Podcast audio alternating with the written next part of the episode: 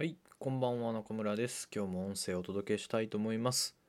このラジオは、えーより豊かな暮らしをこう探求している番組なんですけど、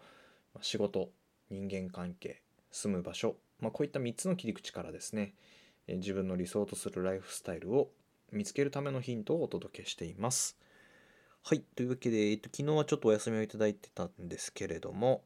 今日からラジオ再開ということで、えまた2月も頑張っていきたいと思います。よろしくお願いします。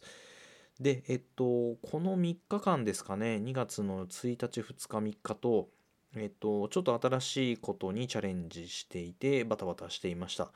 えというのは、あのーまあ、自治体さんとちょっと一緒にタイアップをして、私、あのー物々交換のゲストハウスをしている関係で、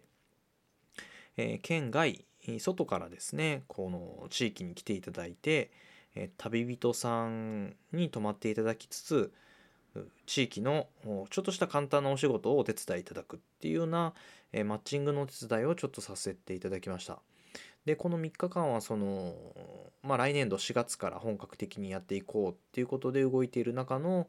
素材取りだったり、地域のジョブですね、のコーディネートっていうのをさせて、まあその仲介役みたいなことをしてた3日間でした。おかげさまであの、県外、市内、県内外かなから人が来ていただいて、あの、非常にやりがいのあるミッションだったかなというふうに思っています。で、その中でですね、あの、県外の方でカメラマンさんが、このずっと3日間写真を撮りに来てくださってたんですけども、やっぱりこう、本当人口3万人の田舎で、うん、どういう人に来てほしいかとか、どういう人がこういう、この地に向いてるかっていうのをずっといろんな切り口からあの見てもらってました。で、する中で、えっと、やっぱりこの何か定職についているというよりかは、なんでしょうね、この場所にとらわれない働き方がすでにできている人、あるいはできる人。っていうのが、あまあ、気軽に来てこうその地域を楽しんでいくっていうのには向いているのかなっていうのをちょっと話していました。まあ、やっぱりこの企業にお勤めだったりすると働く場所にも制限があるし、まあ、どこそこに出社しなきゃいけないっていうのが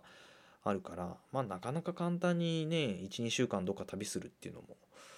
うんどうなのかなっていうのがやっぱあったりするので、まあ、そういう意味だとやっぱりあのウェブ系のお仕事をされてるとか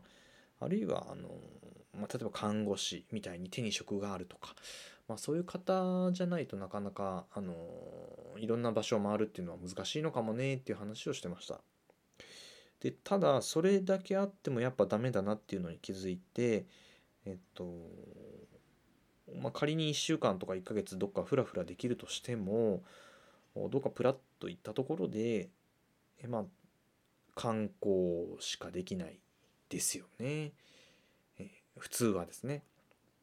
で中でやっぱりその現地であれこれちょっと世話を焼いてくれる人とかうんなんかヨーロッパの方だとアパルトマンとか言ったりするんですかねそういうなんか世話焼きのおばちゃんがいたりとかあまた今回みたいに、まあ、ゲストハウスに泊まりつつもそのオーナーがなんかあれこれいろいろ面倒見てくれるとか、まあ、やっぱそういう人っていう関わり方がすごく大事なのかなっていうふうに思った次第です。っていうのがこの3日間通してすごく気づいたことかなって思います。で、まあ、このラジオでずっと仕事、人、住む場所っていうこの3つの切り口で喋ってるんですけど、まあ、そういう意味で言うとやっぱりこの人ありきなのかとか、で、仕事の基盤がある程度自由が利くとかいうところなので、住む場所はまあ来ちゃえばなんとかなるのかなっていうのも思ったりした、えー3日間でしたね。はい。なので、あのーまだちょっと資料、資料というかウェブページの制作途中だったりするので、えーあんまり大っぴらにはできないのかもしれないんですけども、まあ、僕のゲストハウス縁側っていうところを舞台にですね、えーまた4月以降新しい動きが出てくるかなということで、うーん、まあ、こ自分自身はあまり忙しくしたくないっていうのはあるんですけど、こうまあ、あえてのこの大野に来たいとかですね、この地域の暮らしを体験してみたいっていうような人がいたら、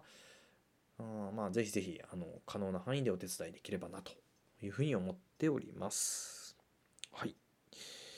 そのやっぱり3日間張り付きでアテンドすると満足度も高いんですけどその分僕のね他のことできなくなっちゃうしまあ言い方悪いですけどゲストハウス業とか地域のアテンドって本当サブサブワークというか、まあ、副業っていう言い方が馴染むのか分かんないですけど副業みたいな感じなのでねやっぱりあの本業と比べると全然フィーも別にそんな良くないしみたいなところがあるのでうん、まあ、この辺はちょっとバランス見ながらっていうところではありますがあのまあそことの折り合いがつく範囲で面白いことを仕掛けていけたらなというふうに思っています。はい、というわけでこの3日間の振り返りでした。